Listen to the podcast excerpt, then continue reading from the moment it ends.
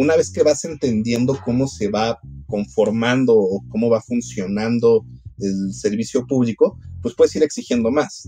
No si es bueno, ¿por qué hay baches en mi calle si hay un presupuesto de tantos millones de pesos de mi alcaldía, de mi municipio para pavimentación? ¿En qué se ha usado?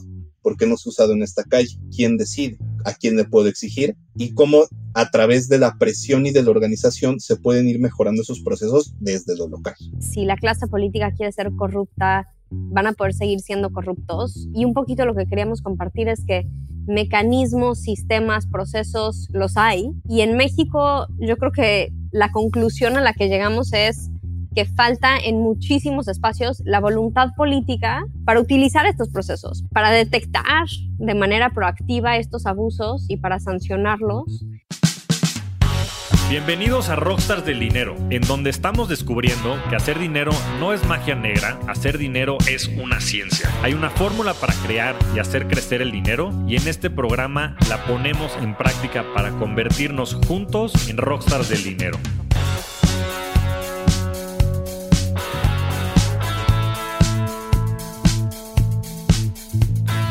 Bienvenidos a un nuevo episodio de Rockstars del Dinero. El día de hoy tenemos dos invitados. La conversación va a estar muy, muy buena.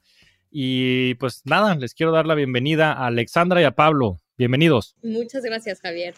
Hola, ¿qué tal? Muchas gracias. Vamos a empezar con, con Alexandra, que, que nos platique un poco de su background y lo que ha hecho, sobre todo en su vida profesional. Es una persona con quien tengo la fortuna de tener cerca y, y la verdad es que siempre la he admirado muchísimo.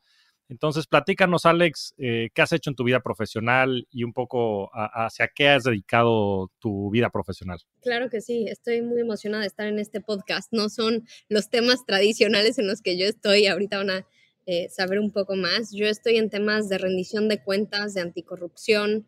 He estado durante mucho tiempo trabajando en, en el sector educativo desde el lado como sí, de rendir cuentas, cómo garantizamos que el dinero público de la educación, de diferentes servicios públicos, llegue a los servicios públicos y a los ciudadanos. Trabajé también durante mucho tiempo en lo que empezó siendo la campaña 3 de 3, los esfuerzos para construir las leyes anticorrupción en nuestro país, la reforma para construir el Sistema Nacional Anticorrupción. Tuve una enorme fortuna de estar chambeando en esos años desde el INCO, el Instituto Mexicano para la Competitividad, un think tank de políticas públicas eh, en el que aprendí muchísimo, trabajé en muchos diferentes temas, pero sobre todo tuve el privilegio de trabajar con personas extraordinarias, incluyendo a Pablo. Y como aparte cuando te escucho a ti, Javier, mucho hablando sobre, sobre dinero y, eh, y sobre el lado más amable de las finanzas, pero yo durante mucho tiempo y de la mano con Pablo he estado del otro lado, un poco en, el lado de este, cómo detectamos cuando los sistemas financieros están usando de manera ilícita para esconder recursos, para enriquecerse de manera ilícita, de ambos lados de, la mesa, ¿no? Por supuesto desde el sector público, pero también desde el sector privado, este, ciudadanos y funcionarios, y de eso vamos a poder platicar mucho. Pero sí, feliz de estar aquí contigo, con Pablo. Pablo es eh, un colega extraordinario que sabe de esto, eh, pues casi más que cualquier otra persona que conozco. Entonces, encantada de compartir mesa. Gracias, gracias Alexandra. Y además de, todo esto que mencionas, yo, yo, siempre te he visto como eso, como un poco una, una defensora de la justicia en temas de competencia, ahora en temas, eh, como dices, de controles de enriquecimiento ilícito, corrupción, etcétera. Pero también has defendido mucho el tema de equidad de género Creo que eres una súper vocera para, vocera para muchas mujeres allá afuera. Este, y bueno, que te sigan también en Twitter y otros medios. Eh, ¿Algo que quieras compartir también de eso, Alex? Pues mira, la verdad es que mm, me encantaría tener una receta mágica de, cómo he construido mi, mi, trayectoria profesional. Tengo que admitir que se lo debo en gran medida a, primero a mis papás, que crecí en un hogar en donde nunca jamás hubieron expectativas diferenciadas de lo que yo iba a hacer con mi vida profesional y lo que mis hermanos iban a hacer. Y entonces, desde chiquita, crecí acostumbrada a hablar de mis sueños y qué quería estudiar yo en la universidad y qué quería hacer después y, cómo quería balancear una familia y una carrera profesional. Y después, ya trabajando, eh, pues, he tenido mentores, mentoras también que han sido un lujo y un privilegio en mi vida. Les debo mucho a las conversaciones que he tenido con ellos y un poco por eso estoy comprometidísima a, a pagarlo, a pay it forward, como se dice en inglés, a las próximas generaciones, porque tener a alguien que está ahí echándote porras hace una diferencia enorme. Sí, buenísimo. Pues yo tengo dos hijas chiquitas y también ha sido una de las causas que he querido impulsar en este podcast, el generar más conciencia de la importancia de la equidad de género, no nada más representada por mujeres como tú, sino también representada por, por hombres. Yo creo que es una chamba de todos, por un mejor futuro para nuestros hijos y porque al final del día, pues tenemos este 50-50% de hombres y de mujeres y pues no tener a las mujeres también en el campo de juego, este, peleando day in and day out, pues es, es este, dejar eh, parte de la creatividad y el ingenio humano de lado, ¿no? Entonces creo que es una causa que tenemos que defender y me da mucho orgullo el poder tener por acá y poder compartir eso. Ahora vamos con Pablo. Pablo, cuéntanos un poquito también de tu background y demás. Este, Alexandra, como decía, pues está también muy orgullosa de haber podido trabajar contigo. Entonces, platícanos un poco de dónde vienes y qué estás haciendo actualmente. No, pues muchísimas gracias primero por, por la invitación, por el espacio, este, la oportunidad. Y bueno, yo eh, tuve la, la, fortuna de, de, recién salido de la universidad, de, estudié ciencias políticas en el CIDE, recién salido eh, entré al IMCO eh, y en el IMCO fue eh, donde conocí a Alexandra, tuve la fortuna de trabajar eh, poco más de cinco años con Alexandra, fue mi jefa, fue mi mentora, le debo pues, gran parte de mi desarrollo profesional a ella. Y en el IMCO yo estuve viendo temas de combate a la corrupción, estuve viendo eh, temas de prevención, temas de detección en compras públicas, llegué a dirigir el área anticorrupción los últimos años que estuve ahí y digamos toda mi carrera desde, desde la carrera académica y después de la profesional la he estado desarrollando en temas ligados al combate a la corrupción. Después de DIMCO eh, estuve un, breve momento en el servicio público, en el IMSS, en donde también estuve impulsando eh, temas de, integridad y recientemente me incorporé al, sector privado para ver cuestiones de prevención de lavado de dinero y también eh, cuestiones de eh, investigación y auditoría forense. Entonces, pues muy feliz de estar aquí y, de estar con, con, una, pues no solo conocida, una amiga del alma y mentora eh, con Alexandra y pues eh, muy feliz de platicar con ustedes. Sí, este, buenísimo. Pues también una, una carrera profesional muy amplia, sobre todo en, en el sector público, en el sector privado. Eh, ¿cómo, cómo, cómo, te ha tocado vivir eso, Pablo? Desde tu trinchera, ¿cuáles son las diferencias que ves, sobre todo en el, en, entre el sector público, en el sector privado, sobre todo esto, atendiendo estos temas? Eh, ¿Cuál ha sido tu experiencia? Pues mira, es, es, complicado, son mundos muy distintos. Primero en sociedad civil, digamos, es en el IMCO es un mundo muy libre, eh, muy flexible, en donde las ideas son lo importante y, y tú puedes desarrollar, digamos, eh, tus propios proyectos y después cambiar al sector público en donde es una cuestión muy rígida, con muchos procesos, muchos controles, en donde pues eh, la mayoría de las cosas eh, se dictan por una jerarquía, ¿no? Entonces, el, lo que decida el jefe o los jefes, pues es lo que se hace. Yo tuve la fortuna de estar en un gran equipo con gente muy preparada, muy capaz, que luego yo sentía que, que no se utilizaba de la manera correcta, ¿no? Que se desperdiciaba el talento que había en gobierno y eh, tuve la fortuna de que, de que los jefes tenían un interés genuino en avanzar en cuestiones de, de, control de la corrupción, que no siempre es el caso en el sector público. Pero lo principal, el principal cambio, pues sí es una rigidez absoluta y una cuestión más de cuando los tiempos se dan, ¿no? Tú puedes ir trabajando un proyecto durante meses y es a lo que le has dedicado pues tu, todo tu día y todo tu tiempo y de repente por alguna decisión externa, pues el proyecto ya no va. ¿Por qué? ¿Quién sabe? ¿No? Alguien decidió que no, no pasó, no agradó, no se cabildió y, y va para atrás, ¿no? Y creo que eso es un poco lo, lo difícil de trabajar en el sector público, el, muchas veces no tener, no entender por qué suceden o por qué no suceden las cosas, simplemente tener un freno, ¿no? Y bueno, ahora en sector privado llevo, llevo poquito, pero pues digamos, parece ser eh, un sector más enfocado al servicio, al servicio al cliente, a la efectividad, eh, a la rapidez de eficiencia. ¿no? Entonces, este, sí hay diferencias en cada uno de estos. Buenísimo. Ahora quisiera pasar a los dos temas principales que quiero que toquemos en el podcast. Eh, la gente se preguntará, oye, pero a ver, pues en el, eh, hablando del dinero, el tema de inversiones, financiero, eh, ¿por qué estamos hablando ahora de temas de competencia, temas de controles eh, de enriquecimiento ilícito. Y creo que es un tema bien relevante porque al final del día, nos demos o no nos demos cuenta, es parte del ecosistema, del ecosistema financiero, del ecosistema emprendedor. Estas políticas que se establecen en temas de competencia, lo que pretenden, y ya nos contarán un poquito más a fondo, es justo el fomentar el que haya más competidores, el que haya un mejor servicio, el que se desarrolle más el mercado. Y bueno, en temas de enriquecimiento ilícito, pues por supuesto que eso tiene pues muchísimo que ver con el desarrollo económico y social del país, ¿no? Que muchas veces para muchos de nosotros mexicanos este que trabajamos y que pagamos nuestros impuestos y que hacemos una serie de cosas nos da mucho coraje.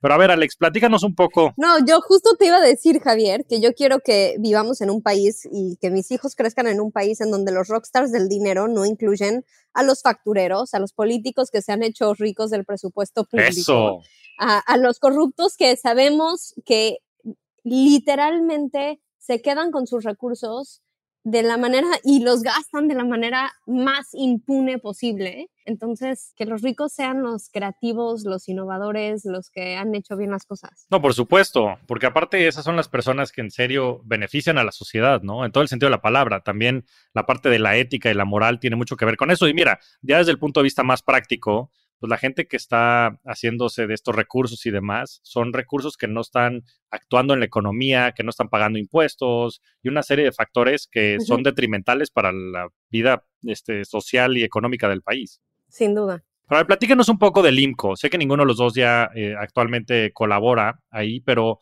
¿cuál era la misión en el IMCO y cómo, cómo vivían ustedes desde el IMCO la, pues el beneficio que esta institución le traía al país? Pues interrúmpeme cuando quieras, Pablo, eh, pero yo creo que el IMCO forma parte de un ecosistema que es muy necesario para la vida pública de nuestro país, eh, un ecosistema de sociedad civil, de organizaciones que cuestionan el poder, eh, que exigen una rendición de cuentas, que exigen transparencia, que han ayudado a empujar hacia la creación de instituciones fundamentales para la vida democrática de México desde muchas trincheras y, parte de lo que hace que este ecosistema sea tan ahorita ahorita son tiempos complicados para este ecosistema de sociedad civil, pero parte del valor es la diversidad y el hecho de que existan muchas organizaciones y que los desafíos que enfrenta México, que son monumentales, pues tengan muchas organizaciones tratando de, de ayudar a gobierno, de trabajar de la mano con gobierno y también de cuestionar a gobierno desde distintos ángulos, con distintos, distintas personas y perfiles. Eh, algunas trabajan desde pues, un nivel un poco más macro de política pública, pero no menos importantes son todas las organizaciones que trabajan en campo, este, organizaciones y activistas que se juegan la vida todos los días, lo tenemos que decir, en este país los activistas y los periodistas hacen una chamba cada vez más peligrosa eh, de cuestionar el poder en todos los niveles, ¿no? No, no solo desde la Ciudad de México al poder, eh, al gobierno federal, sino a los gobiernos estatales, a los gobiernos municipales, a los tres órdenes de gobierno, eh, y, y, su labor es fundamental, es algo que no teníamos, yo creo que para nosotros tres que estamos sentados aquí, mucha, es, es fácil o, o, a veces damos por hecho la vida democrática en México, eh, pero esto no existía hace 20 años o hace 25 años de la manera que existe hoy y lo tenemos que proteger, lo tenemos que cuidar, tenemos que asegurarnos que estas organizaciones sigan con fuerza, sigan con recursos y mantengan la independencia que necesitan para hacer pues eso, lo que tienen que hacer este, para exigir que, que el, el, gobierno y el poder rindan cuentas. Y, y va, a sonar, va a sonar muy cursi eh, lo que voy a decir, pero el trabajo en el IMCO, pues básicamente era pensar cómo podemos hacer un, un México mejor, cómo podemos ser un país mejor. Y en distintas aristas, ¿no? Había, eh, en el IMCO, pues hay temas de, de, educación que llevaba Alex, anticorrupción, eh, ahorita está muy metido en el sector energético, pero un poco la idea es cómo podemos aportar ideas, propuestas y evidencia que ayuden a que se tomen mejores decisiones en el país y que al final tengamos un país mejor en términos de competitividad, en términos de mejores, un mejor ambiente de negocios, eh, un sector eh, más productivo, una sociedad civil más capacitada, más fuerte. Y, y, digamos, ese, ese es un trabajo muy necesario, como decía Alex, y que en el ecosistema de sociedad civil, pues sí en el IMCO eh, teníamos el privilegio de tener pues una plataforma muy grande con el cual a dar a conocer nuestros, en nuestros trabajos, pero que también eh, eh, es importante reconocer, pues nos tocaba tener sinergias con organizaciones muy importantes en, campo que están ayudando directamente a víctimas, que están ayudando a digamos, familiares de pacientes que no tienen medicamentos, digamos, los que están eh, verdaderamente sintiendo eh, los efectos de una buena o una mala decisión. Y en el INCO teníamos la fortuna de ver cómo podíamos proponer ideas para eh, mejorar esas condiciones de vida. Y sí, y mira, o sea, todo lo que dicen hace muchísimo sentido y suena, o sea, suena un, tema muy importante porque están combatiendo, como dicen, pues a grandes poderes, tanto en la función pública como en la función privada. Pero en un país como México, pregunta natural es, ¿cómo carajo se hace eso? Antes de continuar con esta gran conversación en Rockstars del Dinero, quiero preguntarte algo. Imagino que has intentado tramitar algún tipo de tarjeta corporativa con un banco. ¿Cómo te fue con eso? ¿Qué tal tu experiencia? Muchas personas consideran este tipo de trámites como recuerdos poco placenteros, engorrosos y por lo general malas experiencias para obtener algo que es muy necesario y a veces hasta urgente. Para situaciones como esa, quiero hablarte de Jeeves. Con Jeeves, olvídate de los procesos lentos y tediosos para acceder a tarjetas de crédito y financiamiento para tu empresa. Regístrate en tryjeeves.com. Esto es T R Y J W E S.com. E ingresa nuestro código referido que es Rockstar. Y en cuestión de días tendrás tarjetas de crédito físicas y virtuales ilimitadas para todo tu equipo junto con una plataforma de gestión de gastos, así como también opción a capital de trabajo y créditos de crecimiento. Recuerda, nuestro código referido es Rockstars. Los founders de las startups de mayor crecimiento como Justo, Kavak y La House lo saben y por eso usan Jeeves. Este, se hace siendo este, optimistas, tratando de ser optimistas todo el tiempo y con, yo creo que es una parte de optimismo, una parte de vocación, este, y una parte de estar en un equipo en donde cuando algunos eh, sienten mucha frustración, y yo he estado en esos momentos en, política pública y en esta trinchera, casi siempre sientes que das dos pasos para adelante y tres para atrás, pero creo que trabajar en, con un equipo extraordinario, con gente súper comprometida, ayuda porque pues ahí estamos todos viendo un poquito la luz al final del túnel. Eh, y algo también importante en esto es celebrar las pequeñas victorias. Yo creo que si te paras y dices, híjole, vamos a celebrar cuando no haya corrupción en México, vamos a celebrar cuando tengamos el mejor sistema educativo, vamos a celebrar cuando resolvamos la crisis de seguridad en México, híjole, no va a llegar ese día nunca, pero empezar a reconocer cuando tenemos estas pequeñas victorias, creo que es una parte medular del trabajo que se hace desde sociedad civil para ambos lados, porque también yo creo que motiva muchísimo a las autoridades el reconocer cuando se están haciendo las cosas bien. Eh, desde su lado, y, Pablo, tú has trabajado con gobiernos estatales en, mejoras muy puntuales de detección, eh, por ejemplo, de, de, detección preventiva en casos, en potencial corrupción en contratos y en compras públicas. Y también tenemos que celebrar cuando se da un paso chiquito para mejorar un sistema que puede detectar, este, que puede poner el dedo en, en, la llaga antes de que se haga un escándalo gigante en medios de comunicación. Eh, Completamente. Y, creo que algo, algo importante de lo que mencionas, es, es, entender el problema, digamos, el problema del crimen, del fraude, de la corrupción, que todo está, digamos, eh, interrelacionado pues entender que es un problema, uno, que existe en todos lados, ¿no? En todo, en todo el mundo hay corrupción, en todo el mundo hay crimen organizado, en todo el mundo hay crimen de cuello blanco, pero también entender que por las particularidades en México es un monstruo gigantesco. Y si tú te intentas comer un monstruo gigantesco de un, de un bocado, te vas a atragantar, no vas a poder. Entonces, esto que menciona Alex es importantísimo. ¿Cómo tienes pequeñas victorias? ¿Cómo haces al, al atún gigante de 300 kilos? ¿Cómo lo vas haciendo sashimi? para que entonces puedas eh, ir teniendo estas pequeñas victorias y cómo estas a lo largo de un tiempo van generando un cambio, ¿no? Un cambio que quizás eh, para que llegue a un nivel sistémico, pues va a tomar tiempo, pero el hecho de que mediante algún tipo de sistema de intervención puedas prevenir que haya un caso de colusión en la compra de medicamentos y entonces esas medicinas en específico, muchas o pocas, hayan sido compradas a un precio justo y lleguen a las personas que lo necesitan. Bueno, ese es un cambio que ya eh, pues tuvo el potencial de cambiar vidas, ¿no? Y obviamente hay que seguir luchando, pero es algo que desde sociedad civil, ya sea exponiendo un problema, colaborando con gobierno o generando eh, propuestas legislativas, pues se puede, puede ir ayudando, ¿no? Obviamente es un, es un tema en donde se tienen que involucrar grandes sectores de la sociedad, pero que poco a poco sí se pueden generar cambios. Y hay un tema más que lo quiero mencionar, Javier, porque de verdad me quita el sueño.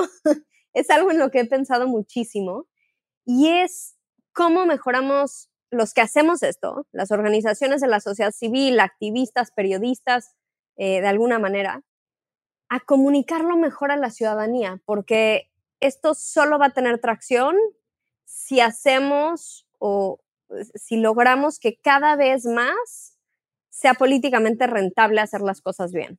Que cuando un gobernador, que cuando un funcionario público toma decisiones correctas basadas en evidencia, diseña un, programa o una política pública extraordinaria, este, eficiente el uso de sus recursos, transparenta eh, la, ruta de gasto, que eso tenga, o sea, de alguna manera la ciudadanía lo reconozca, que eso se vuelva en capital político y que empecemos a construir un círculo virtuoso en donde hacer bien las cosas también eh, se ve premiado en las urnas, ¿no? Hasta que no logremos construir ese círculo, entonces los que abusan lo siguen haciendo con absoluta impunidad, vuelven a ganar la siguiente elección, este, y no, no estamos mandando las señales correctas. Entonces, nada más lo dejo ahí porque, porque es algo en lo que pienso muchísimo. En algunos proyectos hemos logrado comunicar y conectar con la ciudadanía de manera extraordinaria y me siento muy orgullosa de eso. Y hay otros proyectos que son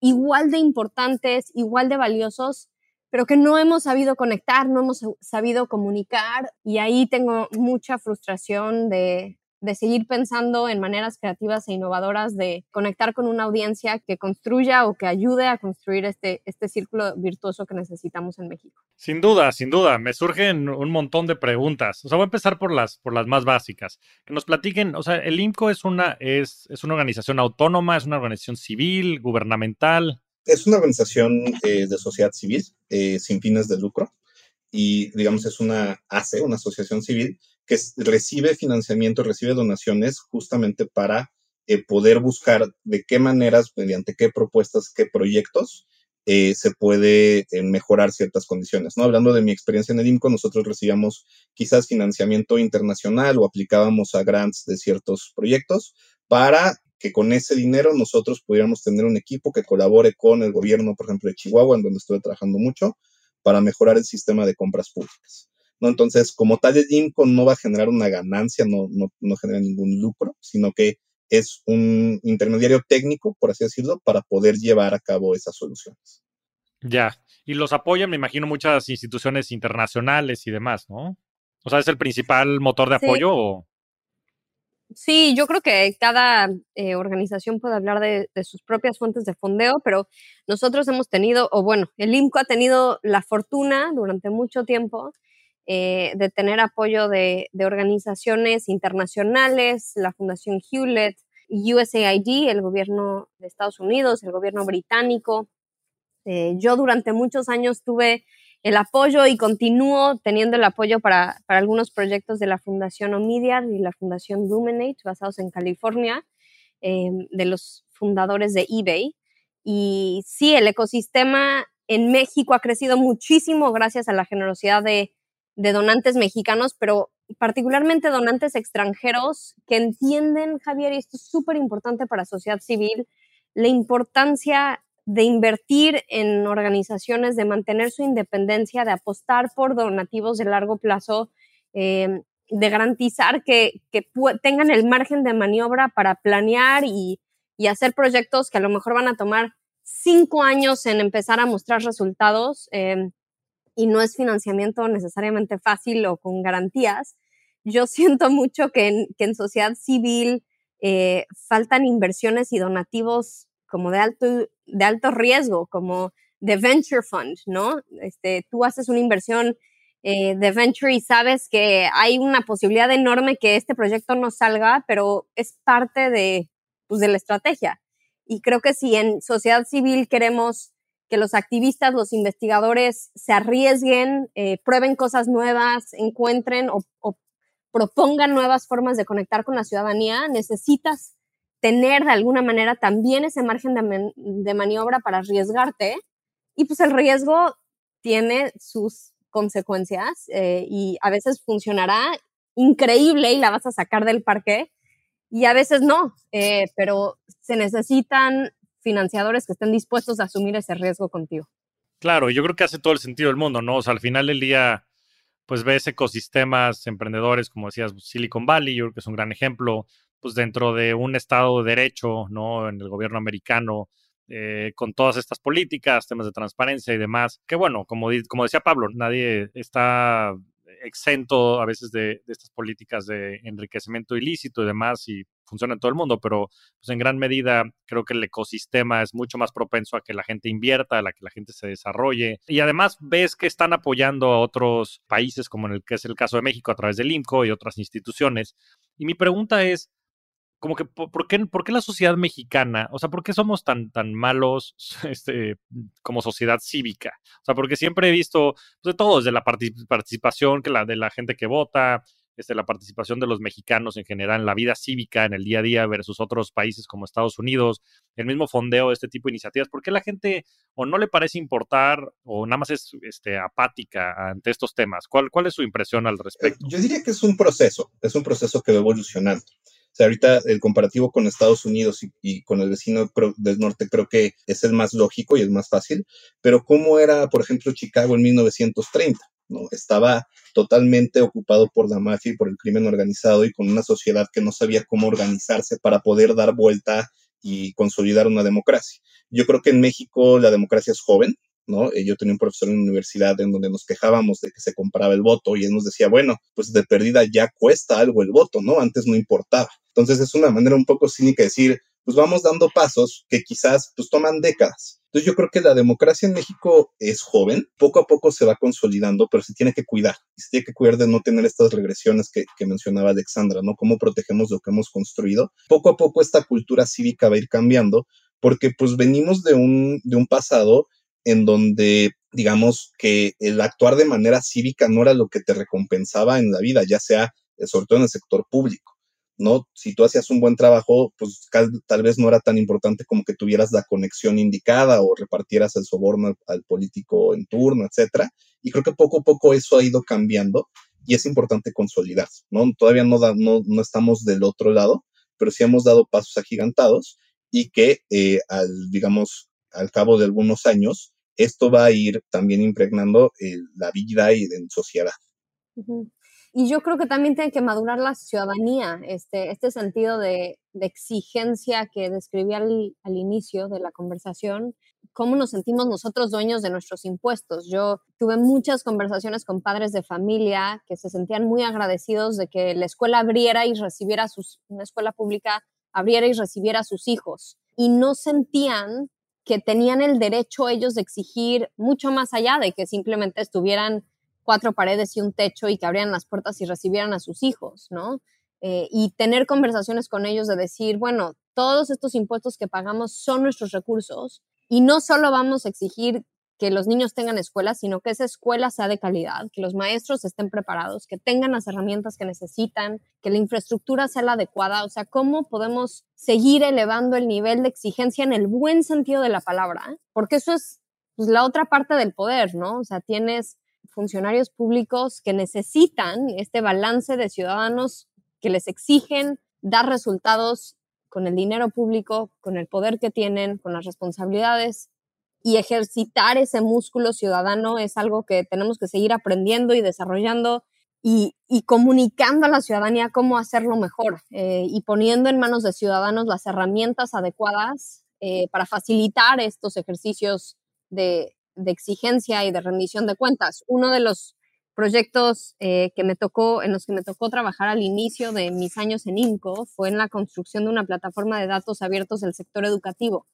Y fue increíble ver cómo por primera vez en sus vidas, maestros, directores, padres de familia, tenían acceso a datos del sector educativo a los que nunca habían tenido acceso. O sea, muchos directores me decían, es que yo con trabajos tengo acceso a información sobre mi escuela y nunca había podido yo ver las condiciones o datos sobre otra escuela en mi comunidad. Y que padres de familia pudieran ver que su escuela estaba teniendo X resultados en términos de desempeño educativo comparados con otros de una comunidad similar y un poco entender por qué habían esas diferencias y si las diferencias eran algo que se podían corregir o cómo podían ellos mejorar. Este, pues, fue muy emocionante ver cómo se daba esta dinámica y fue simplemente el empezar a poner información, evidencia, datos duros en las manos de comunidades que no los tenían antes. Entonces, este tipo de herramientas se pueden construir desde sociedad civil y necesitamos que muchas organizaciones sigan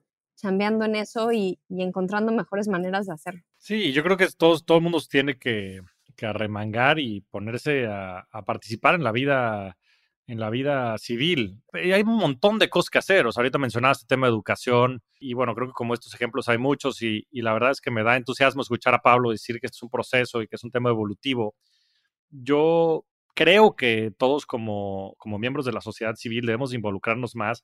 ¿Cuál, ¿Cuál sería su recomendación para que la sociedad civil se empezara a involucrar más? ¿De qué manera se pueden empezar a involucrar este, desde lo más básico, eh, en fin, en su experiencia, ¿cuál, ¿cuáles debieran de ser estos primeros pasos o estos pasos para que la gente estuviera más involucrada? Yo creo que igual sonará otra vez a cliché, pero empieza desde la comunidad más cercana, no empieza desde tu, desde tu calle, desde tus vecinos.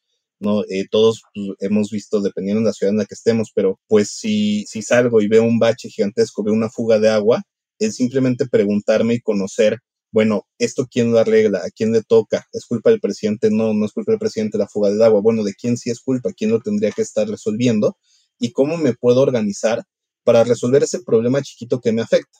Porque lo que pasa muchas veces es que sales, te quejas del bache en tu cabeza y te sigues y no hubo ningún tipo de acción eh, ulterior, ¿no? O ves la fuga de agua y dices, chin, se está desperdiciando mucha agua.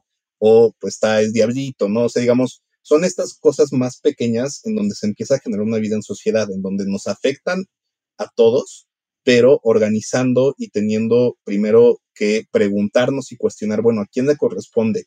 Y después ir y activar esos procesos, porque pues obviamente que te tapen un bache, pues implica un proceso burocrático que no va a ser el más eh, sencillo, en el que quizás te pidan una mordida para atender tu servicio, tu cuestión, pero solo pasando por ese proceso lo vas a conocer y entonces puedes exigir que mejore, ¿no? Eh, un poco como comentaba Alexandra ahorita con los datos de educación. Una vez que vas entendiendo cómo se va eh, conformando o cómo, cómo va funcionando el servicio público, pues puedes ir exigiendo más. No si es bueno, ¿por qué hay baches en mi calle si hay un presupuesto de tantos millones de pesos de mi alcaldía, de mi municipio para pavimentación? ¿En qué se ha usado? ¿Por qué no se ha usado en esta calle? ¿Quién decide? ¿A quién le puedo exigir? Y cómo a través de la presión y de la organización se pueden ir mejorando esos procesos desde lo local. Yo creo que mm, en México estamos muy acostumbrados a pensar en organizaciones de corte asistencialista eh, que están ayudando a víctimas que son muy necesarias en nuestro país. Sabemos que víctimas hay millones, desgraciadamente, en, en muchísimos temas. Pero también sugeriría que quienes nos escuchen a lo mejor piensen en las causas que les importan y en las organizaciones que están trabajando en, modificar la política pública y en, generar cambios desde arriba, ¿no?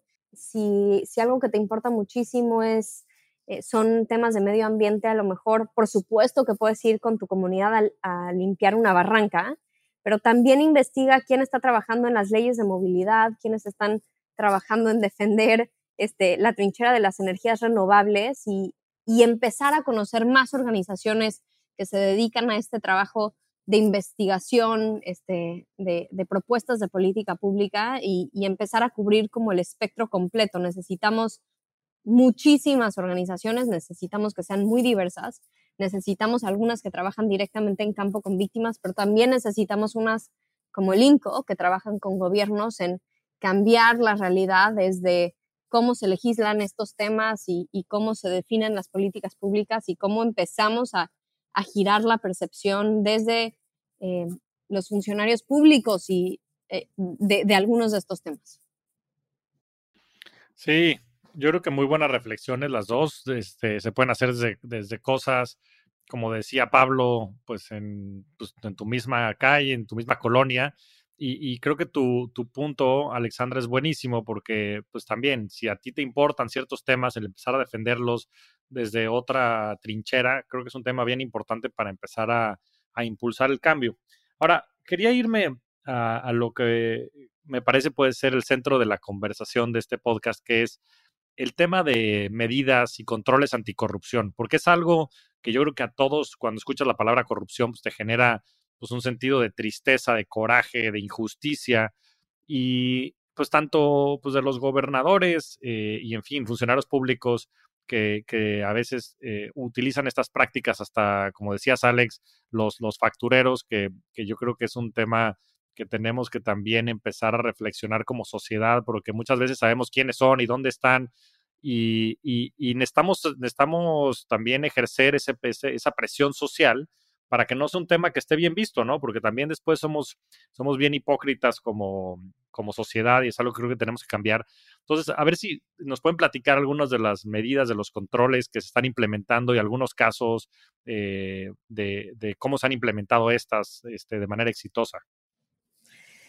Pablo sabe mucho más de esto que yo, eh, pero, pero dejo una introducción que es que a veces sentimos que las cosas no pueden cambiar o que no habrían maneras de, o sea, si, si la clase política quiere ser corrupta, van a poder seguir siendo corruptos. Eh, y un poquito lo que queríamos compartir es que mecanismos, sistemas, procesos los hay. Eh, y en México yo creo que la conclusión a la que llegamos es que falta en muchísimos espacios la voluntad política para utilizar estos procesos, para, em, para detectar de manera proactiva estos abusos y para sancionarlos.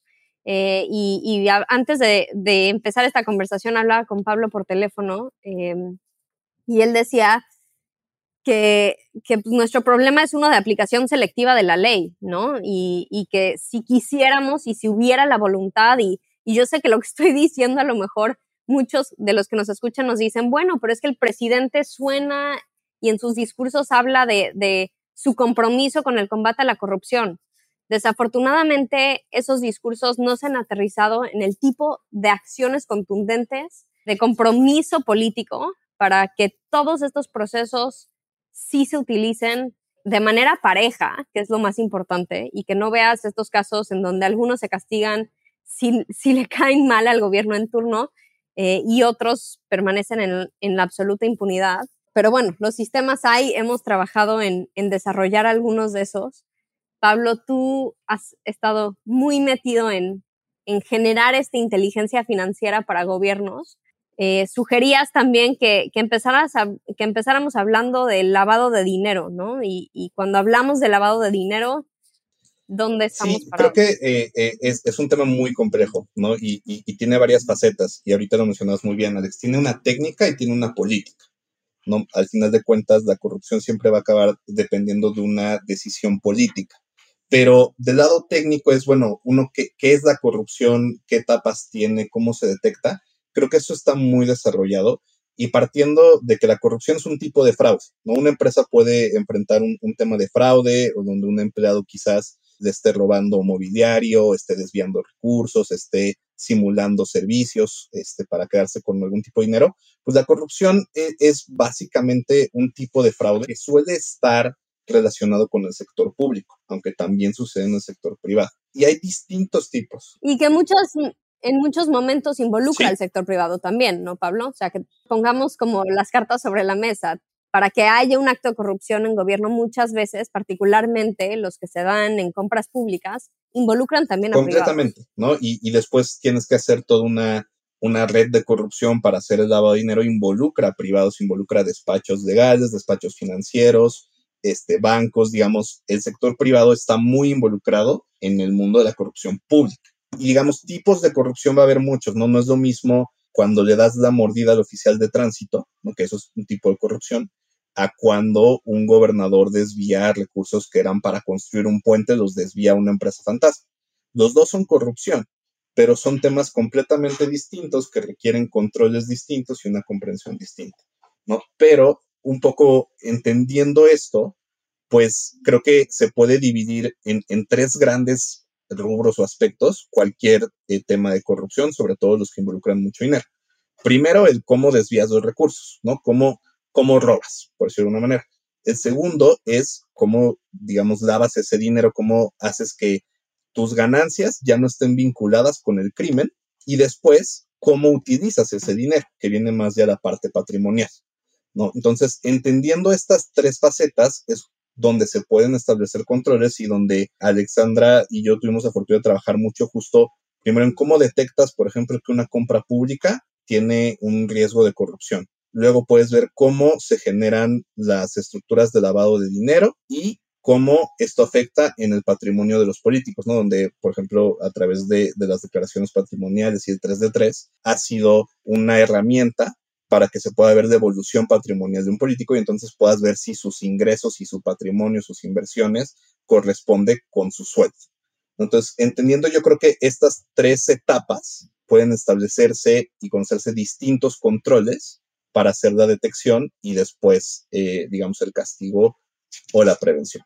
Ya, de estas cuáles, cuáles se aplican y, si no, ¿cómo podemos nosotros como sociedad civil ayudar a que, a, que estos salgan a la luz, a que los políticos utilicen esto más allá de los discursos? Yo coincido con, con Alexandra, parece que, que muchas veces son narrativas y demás y este, nos quedamos mucho en, ese, en, en esa superficie, pero ¿cuáles de estas, cuáles de estas prácticas, controles y demás? Este, pues el 3 de 3 fue algo eh, que, sonó mucho, que se utilizó por la gran mayoría, no por todos, pero ¿cuáles de estas sí se aplican?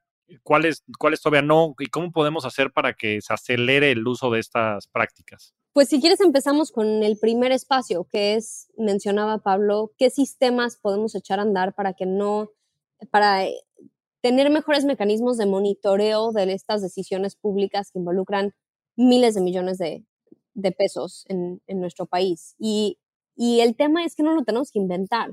Estaba la semana pasada en la presentación eh, del avance de la plataforma digital nacional, en donde se ha construido un andamiaje increíble para que las entidades, los municipios, el gobierno federal monten sobre esta tecnología eh, y estas plataformas sus compras públicas y que los ciudadanos, los periodistas, puedan monitorear en tiempo real todos los pasos de una licitación pública, todos los pasos de una adjudicación, este, con, con todas sus complejidades, pero el hecho es, tenemos la tecnología en nuestro país, tenemos las plataformas para que si hubiera la voluntad política, y regreso a esto porque teniendo las herramientas, lo que falta son, es voluntad de la, de la clase política de decir, órale, va, yo voy a subir las compras públicas de todo mi, de mi, todo mi estado a este tipo de plataformas que permiten registrar y monitorear. Desde que emitimos la intención de construir algo o de comprar algo, hasta que ese contrato cierra y se entrega el último peso de ese proceso. Y lo describimos así porque no nada más es documentar, durante muchísimo tiempo se enfocaba como en la transacción, ese intercambio de recursos, ¿no? Donde sale el cheque este, y queda el contrato, se firma el contrato, pero las compras públicas y los espacios de discrecionalidad y los espacios de corrupción son mucho más amplios y lo importante es monitorear todo el proceso completo conectado con otras bases de datos. Y aquí entro, no, me quiero poner muy técnica, pero no solo es tener estas bases de datos en tiempo real eh, generando información, sino cómo puedes conectar estas bases con otras bases que te permiten generar estas banderas rojas. Déjame darte un ejemplo si nosotros tenemos todas las compras públicas, está increíble, pero si nosotros tenemos un sistema o una base de datos con todas esas compras públicas que está ligado a una base de datos en donde están vaciadas las declaraciones de interés de los funcionarios públicos, entonces nos, nos permite generar banderas de alerta, no de corrupción, sino de, ojo, aquí puede haber un problema cuando un funcionario público que ya declaró haber tener un interés en una empresa o en un sector y que está participando en el equipo que está definiendo una compra pública. Es decir, todos nosotros tenemos intereses, nuestros papás, hermanos, familiares, amigos, parejas trabajan en algo, hemos tenido distintos momentos en nuestras trayectorias profesionales y eso nos genera intereses. Eso no es, no es una mala noticia, no, no este, implica que, que vamos a hacer algo que esté mal, pero sí es importante que cuando uno de esos intereses entra en posible conflicto con una decisión que estamos tomando en un cargo público, ese interés se, se comparta y ese funcionario tenga la obligación y la oportunidad de excusarse de ese proyecto cuando puede beneficiarlo de manera directa a él, a su familia, a sus amigos. Entonces, el poder tener todas estas bases de datos distintas interactuando te da una posibilidad enorme de detectar estos focos rojos antes de que exploten y se conviertan en casos de corrupción que vemos documentados en medios y que ahí ya, como tú decías, generan muchísima frustración para la ciudadanía, nos deprimen, decimos casi que queremos tirar la toalla, nada puede cambiar en México eh, y no tiene que ser así. Pero ¿y cómo? O sea, eh, porque eso parece hasta obvio, ¿no? O sea, pensarías que estas medidas son leyes y que pues ya todos los políticos las siguen. Se ve complicado que alguien vaya a ser el primero en, promoverlo y, si lo hace, pues quién sabe si lo va a repudiar la misma clase política. Y, y, como dices, no es ni siquiera un tema también de únicamente de la clase política, sino también de todo el sector privado. O sea, pero, pero parece hasta obvio, como hasta estoy como indignado que estas cosas no sean ya un estándar. Pero la buena noticia es que ya hay muchos que ya dijeron que sí. Y Javier, hay muchos estados, después te pasamos las listas para que las compartas en tus redes sociales, pero ya hay muchos estados que han asumido este compromiso, que han dicho vamos a conectar nuestra, nuestras bases de datos a estas bases de datos nacionales que permitan sistematizar los datos y que se puedan y que se, se vuelvan comparables con otras entidades, etcétera, porque también es importante hablar de cada quien tiene sus datos como quiere y, son interoperables, no son interoperables, etcétera, pero esta tecnología que ya tenemos permite estandarizar datos que estén, se actualicen en tiempo real, etcétera.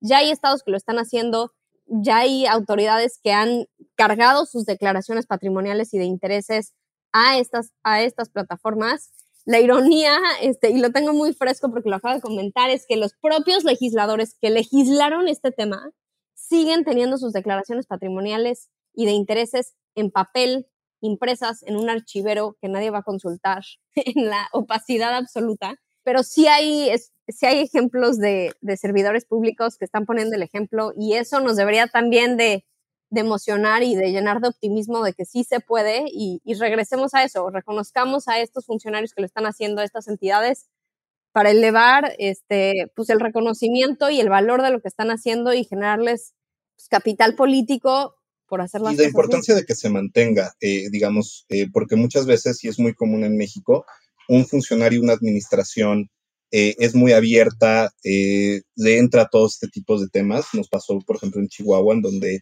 en la administración y sin hacer comercial de Javier Corral pudimos impulsar y revolucionar el sistema de compras justo para que hicieran esto que parece muy básico, ¿no? Que pudieras tener la información de una licitación y saber si se dio una empresa que el SAT ya catalogó como fantasma o no. No simplemente poner información y hacer los cruces. Y creo que eso es el de lo que comentaba Alex, es los controles más efectivos es eso, tener información y hacer los cruces. Pero si tienes una administración que se abre y que lo está haciendo, pero al rato entra otra que ya no le interesa y entonces se pierde el ejercicio, pues vas teniendo buenas iniciativas que se pierden eh, a lo largo del tiempo. Y por eso la importancia de poder primero tener desde sociedad civil una masa crítica de gente que esté impulsando, uno, las metodologías y dos, impulsando que se adopten y dos, que cada vez, como dice Alex, se vaya teniendo un mayor reconocimiento de quienes sí lo están haciendo para que esto se pueda traducir en una buena reputación y en votos al final de cuentas, que es lo que busca un, político, un funcionario público.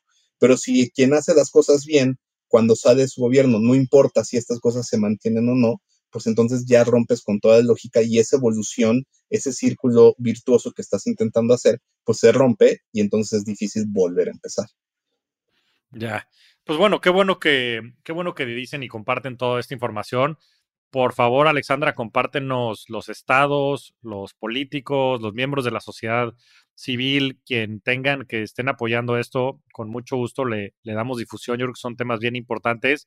Y con esto regreso al punto que mencionaban al, principio de la conversación sobre la evolución de, pues de tanto el sistema social que tenemos como país, como de la misma democracia, ¿no? Que parece que, va en la, en la dirección correcta y espero que estos este, nuevos políticos, estos casos de éxito que empiezan a ver alrededor de establecer estas, estas medidas y controles, puedan, como dicen, este, ganar votos en las urnas y, me da mucho gusto escuchar que vayamos en ese sentido. Quería pasar, ya se nos está acabando el tiempo desafortunadamente, pero quería pasar ahora a la parte de preguntas rápidas que hacemos en, en el podcast. Y si quieres, eh, podemos empezar primero contigo, Alexandra, y después pasamos contigo, Pablo, en cada una de las preguntas. La primera pregunta es este, que, que, nos cuenten su libro favorito. Sí, este, yo te voy a voltear un poco la pregunta en algún podcast que sé que, que te gusta, y es, ¿qué libro es el que más he regalado en mi vida? Y, y esa respuesta sí es, sí la tengo clarísima. El libro que más he regalado en toda mi vida es un libro que se llama Just Mercy de Brian Stevenson. Eh, es un activista por, que trabajó en, en Estados Unidos, eh, un poco con el desafío monumental que compartimos en México de generar condiciones de igualdad ante la justicia para mucha gente que está enfrentando procesos jurídicos en su contra en la cárcel y fuera de la cárcel, primordialmente desde la cárcel. Eh, me cambió por completo la, la perspectiva de lo que significa decir que en un país hay justicia o no hay justicia. Eh, se lo recomiendo muchísimo a todos los que pudieran estar interesados en, en, tener un libro que los motive a la acción y que les despierte su pequeño activista que tienen en su corazón. eh, y, y sí es un libro que, que lees y dices, híjole, algo tengo que hacer desde mi trinchera, la que sea, para tratar de cambiar un poquito cómo funciona este país, este planeta eh, para la gente con muchas menores oportunidades de las que tenemos nosotros tres. Buenísimo, Alexandra. Pues sí, yo creo que eso es bien importante y, qué, gran reflexión. Y pues a pedir este, este libro.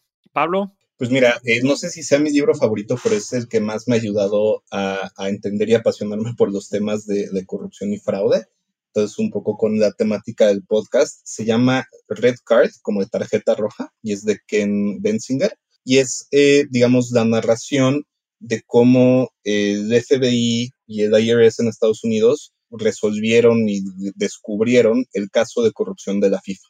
Entonces, si alguien quiere entender cómo funciona un caso de fraude y de corrupción y les gusta el fútbol y quiere enterarse de todos los personajes y de sus cuentas y cómo fue el FBI descubriendo todo esto, este libro es una joya porque no es nada técnico, pero te ayuda a entender todo el proceso de fraude, corrupción y lavado de dinero. Entonces lo recomiendo muchísimo.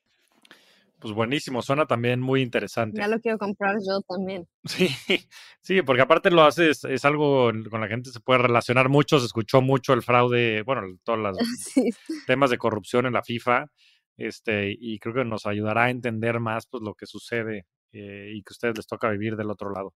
La siguiente pregunta es cómo se ve su portafolio de inversiones y esto díganos así proporcionalmente, pues tengo tanto porcentaje en tales tipos de activos. Si quieres empezamos otra vez contigo, Alexandra. Voy a confesar que, que probablemente eh, de un panorama no muy este, interesante de mis, de mis inversiones. Lo que sí puedo decir es que hablaba al principio de esta conversación sobre los campeones, los mentores este, que, que en el transcurso de tu vida te permiten estar donde estás y hasta arriba de mi lista está mi esposo, eh, que no solo es un campeón que me ha empujado y, permitido balancear familia y, y chamba este, y que está siempre ahí para echarme porras, pero también es mi asesor financiero número uno. Y gracias a él, este, que, que conoces bien y, y, probablemente que también ha recibido asesoría tuya, mi portafolio tiene mucho más Bitcoin de lo que me sentiría cómoda admitiendo. eh, Qué bueno que lo admites, Alex, qué bueno que lo admites. Pero, pero sí, me, recomendaciones de, de él eh, y de sus cuates que te incluyen a ti en, eh, en tomar mucho riesgo y entonces eh, en esas estoy. Muy bien, muy bien. Y bueno, para que la gente lo sepa también, tu esposo se dedica a esto en, en, gran parte de su tiempo, entonces este, creo que haces bien porque pues al final del día invierte mucho de su tiempo también en esto y es una persona a quien admiro muchísimo, es un super rockstar del dinero, a ver si algún día acepta finalmente mi invitación para venir aquí al podcast. Le insistiremos. Sí, hay que insistirle bastante, a ver si se deja. Pablo. Pues mira, eh, yo la verdad, lo más fuerte ahorita no son las inversiones, son las deudas para pagar la maestría, pero en eso andamos. Y lo que sí, yo lo que sí tengo y, y empecé agarrando eh, como hobby en algún momento y afortunadamente cada vez va creciendo más, eh, han sido inversiones en criptos, ¿no? Sí, sí es algo que, que desde que, que, pude, desde que entendí, me acuerdo una conversación que tuvimos justo en el IMCO con Daniel Vogel y Bitso, eh, ahí fue cuando yo conocí el mundo de las criptos, esto fue pues 2015, 2016, y, y, poco a poco me fue adentrando y, este, y la gran mayoría de las cosas que tengo están, están en, en criptos. Ah, pues qué bien, qué bien qué bien que los dos este, también estén invirtiendo en cripto. Y mira, pues yo creo que inclusive para temas anticorrupción y demás, a veces pareciera que blockchain y cripto como que es para justo lavar dinero y demás. La, la gente que lo hace es bastante güey porque es todo rastreable. Entonces creo que por ahí pudieran haber temas interesantes, pero qué gusto, qué bueno que los dos estén también metidos en esto. Eh, y sí, el tema de las maestrías es una inversión, ¿no? Per se, es una inversión en conocimiento y demás, y habrá que, que pagarle. Espero que, que, tus criptos en unos, en unos meses, si no en algunos años, te ayuden a, a pagar parcialmente este, el crédito. Y ya la última pregunta que le hago a todos mis invitados, este, empezamos otra vez contigo, Alex, es ¿cuál ha sido tu mejor inversión? Esto en el aspecto más amplio de la palabra. Mi mejor inversión ha sido en salir de mi zona de confort en temas eh, y en trincheras en las que he estado involucrada profesionalmente. Eh, la verdad es que hablamos ahorita mucho de, mi tiempo en el INCO, pero más recientemente estuve involucrada en una película que se llama Una película de policías, eh, que se trata un poco de una reflexión sobre la crisis de impunidad eh, y crisis de seguridad que vive nuestro país y la verdad es que nunca en mi vida imaginé que iba a estar un día hablando de una película en la que fui productora asociada, directora de impacto. Este, entonces, mi mejor inversión ha sido esa, salirme de mi zona de confort, eh, entrar a temas que no conocía y a sectores distintos porque me han llevado a las mejores aventuras que he tenido. Qué gran respuesta, Alex. Este, yo que te conozco de cerca, me consta Eres una persona que nunca en tu vida te vas a permitir estar en tu zona de confort y creo que es una respuesta que, va mucho contigo. Gracias por compartirla. Pablo. Pues mira, yo creo que eh, la inversión más importante de mi vida ha sido el dedicar tiempo a las personas, sobre todo, no solo a las amistades, sino en el trabajo, de manera profesional. Eh, creo que lo que más exprimido de los trabajos es justo conocer gente y tomarme ese tiempo de ir por el cafecito, acompañarlos, platicar, este, entender y relacionarme, al final de cuentas te ayuda a aprender, a aprender, te ayuda a tener amigos, te ayuda a tener mentores, mentoras, ¿no? Yo, todos los cafecitos que nos echamos Alexandra y yo trabajando juntos, pues creo que fueron lecciones de vida muy importantes eh, para mí. Y creo que es simplemente ver a la gente en tu trabajo, no solamente como alguien que quizás es mi jefe o me reporta o es mi cliente, sino pues también aprender de esa persona y de todo el bagaje que tiene detrás, creo que es muy valioso y es algo que a mí me ha ayudado muchísimo para poder desarrollarme profesionalmente. Coincido plenamente. Invertir en las relaciones y sobre todo en las relaciones más cercanas es una de las mejores inversiones que puedes hacer. Como dicen, pues colaboraron hace un tiempo y hoy están otra vez aquí, no nada más en el programa, sino probablemente también compartiendo una amistad y todo el aprendizaje que han tenido a través de los años. Y bueno, pues no tengo más que agradecerles el tiempo de compartir aquí con toda la audiencia. Me quedo con muchísimas cosas, desde pues todo el tema de conocimiento acerca de estas medidas y toda la importancia que tienen estas asociaciones civiles, pero sobre todo me quedo con la reflexión de todo lo que tenemos que por hacer como, como ciudadanos, como mexicanos y, bueno, también a los que nos escuchan de otros países para seguir aportando porque no se vale nada más señalar, hay que actuar y hay que ser parte de la vida este, social y, civil de, nuestros países. Muchas, muchas gracias a los dos por estar aquí en el programa. Gracias a ti, Javier. Gracias, qué gusto verte otra vez, Pablo. El gusto es mi Alex. Bye. Un abrazo a los dos. Bye. Muchas gracias a todos. Nos vemos semana a semana en este espacio para convertirnos juntos en rockstars del dinero. Yo soy Javier Martínez Morodo. Búscame en redes sociales como arroba Javier MTZ Morodo. Y suscríbete a Rockstars del Dinero en Spotify, Apple Podcast, donde sea que escuches tus programas. Agradecimientos especiales a todo el equipo de producción. Rockstars del Dinero es una producción de Sonoro. Sonoro. Anatomy of an ad. Subconsciously trigger emotions through music. Perfect. Define an opportunity. Imagine talking to millions of people across the U.S. like I am now. Identify a problem. Creating an audio ad is time consuming. Offer a solution. Utilize cutting edge AI. Imagine creating all that in under 30 seconds. Well, we did to create this ad. To learn more about AI in the audio industry, download the white paper from audiostack.ai